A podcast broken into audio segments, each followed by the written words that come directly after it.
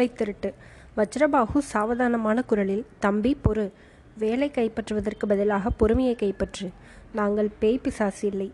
பிசாசு சொப்பனம் கண்டீரா? என்று என்னை பரிகாசம் செய்தாயே. நீ பிசாசு சொப்பனம் கண்டு அலறிய அலறலில் இந்த விடுதியில் உள்ள எல்லோரும் அல்லவா எழுந்திருக்க வேண்டியதாயிற்று? என்றான். பரஞ்சோதி தான் அத்தகைய கனவு கண்டது உண்மை என்ற எண்ணத்தினால் வெட்கமடைந்து ஒரு அசட்டு சிரிப்பு சிரித்தான். பிறகு பொழிந்து பொழுது விடிந்து விட்டதா? புறப்படலாமா? என்று கேட்டுக்கொண்டே எழுந்தான். அழகுதான்.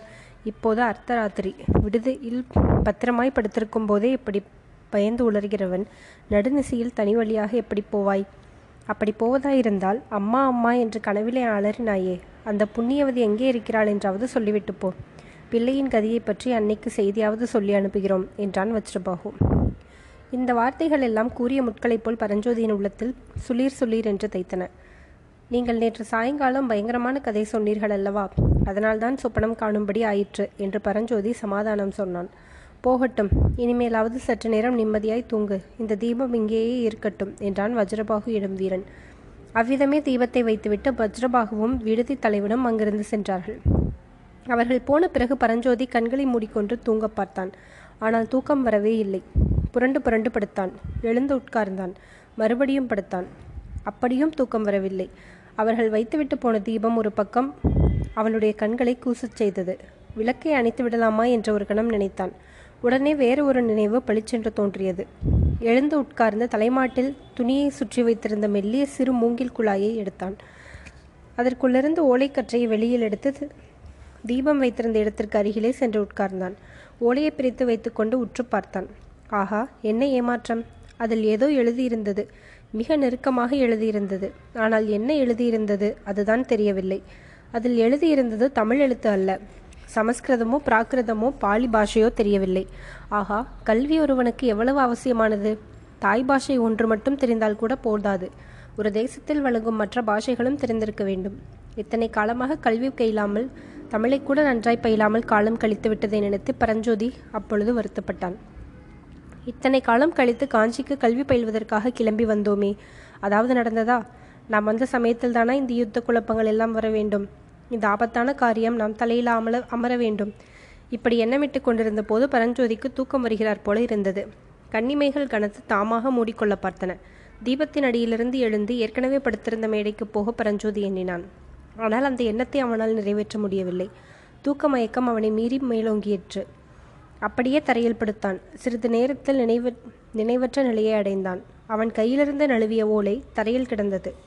சற்று பொறுத்து அரைக்கதவு மெதுவாக திறந்தது. வஜ்ரபாகு ஓசைப்படாமல் உள்ளே வந்தான். தரையில் கிடந்த ஓலை சுருளை எடுத்துக்கொண்டு அறையின் கதவை மீண்டும் சாத்திவிட்டு வெளியேறினான். வெளியேறிய வஜ்ரபாகு மீண்டும் இரண்டு மூன்று அறைகளை கடந்து விடுதியின் ஒரு மூலையில் இருந்த பெரிய அறைக்கு புகுந்தான். அங்கே குத்துவிளக்கு ஒன்று எரிந்து கொண்டிருந்தது. அதன் அருகில் உட்கார்ந்து பரஞ்சோதியிடமிருந்து அபகரித்து கொண்டு வந்திருந்த ஓலையை கவனமாக படிக்கலானான். முதலில் சற்று நேரம் அவன் ஏட்டையே உற்று பார்த்து கொண்டிருந்தான். அப்போது அவனுடைய புருவங்கள் நெறிந்தன. நெற்று சுருங்கியது. சிறிது சமயம் மேலே நிமிர்ந்து கூரையை நோக்கிய வண்ணம் யோசித்தான்.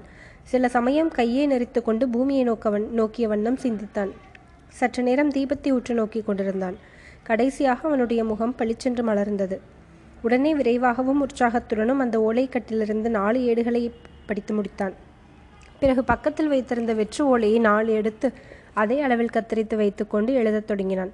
துரிதமாக எழுதி முடித்து பரஞ்சோதி கொண்டு வந்திருந்த ஓலையையும் இதை ஒப்பிட்டும் பார்த்தான். பரஞ்சோதியின் ஓலை அவ்விடமே பத்திரப்படுத்தி வைத்துவிட்டு தான் எழுதிய ஓலையுடனே பரஞ்சோதியின் அறையை நோக்கி சென்றான்.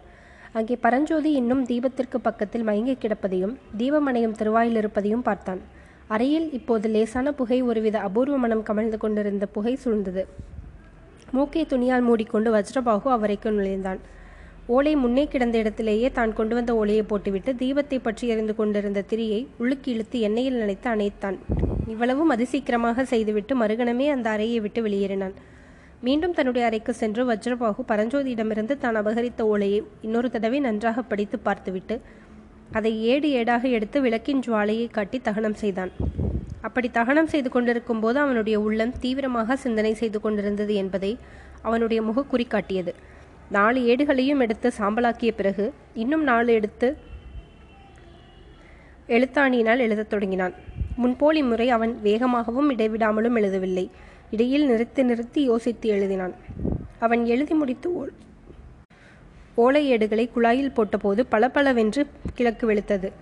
உச்சிவானத்திற்கு சற்று மேற் காணப்பட்ட பாதி மதி பிரகாசத்தை இழந்து பாண்டு வர்ணம் அடைந்து கொண்டிருந்தது. விண்மீன்களும் ஒளிகுன்றத் தொடங்கின. பட்சிகளின் தனிக்குரல்கள் அங்கொன்றும் இங்கொன்றுமாய் கேட்கலாயின. பரஞ்சோதி கண்விழித்து பார்த்தபோது அறைக்குள்ளே பலகனி வழியாக உதவிய உதய நேரத்தின் இளம் வெளிச்சம் வந்து கொண்டிருந்தது. அருகில் தரையில் கிடந்த ஓலையை அவன் ஆர்வத்துடன் தாவி எடுத்துக்கொண்டு அதை உடனே குழாயில் போட்டு இடுப்பிலும் சுருக்கிக் கொண்டான். முதல் நாள் இரவில் அவன் பயங்கர கனவு கண்டது வஜ்ரபாகுவும் விடுதி தலைவனும் வந்து விளக்கு வைத்துவிட்டு போனது. தூக்கம் பிடியாமல் விளக்கண்டை வந்து ஓலையை படிக்கத் தொடங்கியது. கண்ணை சுற்றி கொண்டு தூக்கம் வந்தது. ஆகிய எல்லாம் அவனுடைய நினைவுக்கு வந்தன.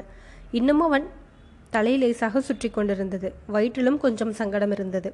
ஏதோ ஒரு அபூர்வமான வாசனை அவ்வரையில் சூழ்ந்திருப்பதையும் அவன் உணர்ந்தான். ஆனால் இதையெல்லாம் அவனுடைய கவனம் அதிக நேரம் நிற்கவில்லை. ஓலையை தரையில் போட்டுவிட்டு இவ்வளவு நேரம் தூங்கிவிட்டோமே என்ன அசட்டுத்தனம் என்கிற எண்ணத்தினால் ஏற்பட்ட வெட்கம். மற்ற நினைவுகளை எல்லாம் போக்கடித்தது அதே சமயத்தில் குதிரையின் காலடி சத்தம் காதில் விழவே விழுந்தடித்து எழுந்திருத்து வாசற்பக்கம் சென்றான்.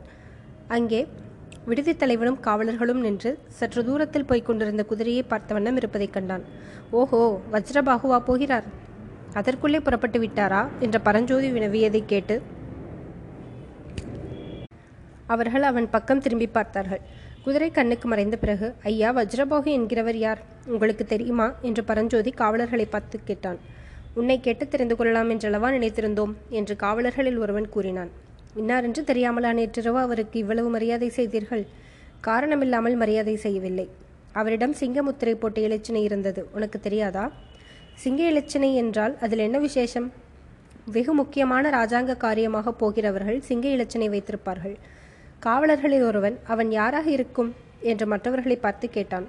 அமைச்சர்களில் ஒருவராயிருக்கலாம் என்றான் ஒருவன். சேனாதிபதி கலிப்பகையை நீக்கிவிட்டு வேறொரு சேனாதிபதியை சக்கரவர்த்தி அனுப்பப் போவதாக கேள்வி. புதிய சேனாதிபதியாக இருந்தாலும் இருக்கலாம் என்றான் ஒருவன். சேனாதிபதியை மாற்றுவதற்கு என்ன காரணம்?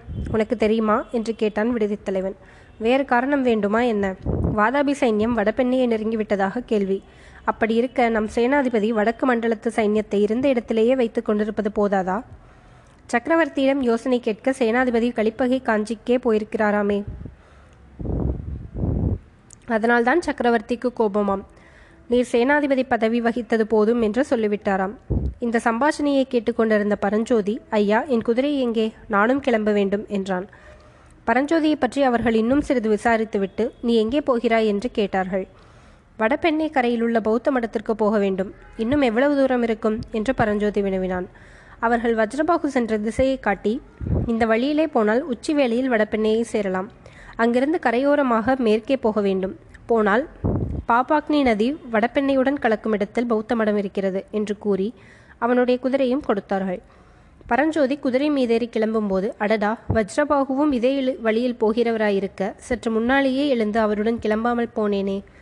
அவருடன் போயிருந்தால் வழிப்பிரயாணம் எவ்வளவு உற்சாகமாக இருந்திருக்கும். களைப்பே தெரியாமல் கதை கேட்டுக்கொண்டே ஆனந்தமாய் பிரயாணம் செய்திருக்கலாமே என்று எண்ணமிட்டான்.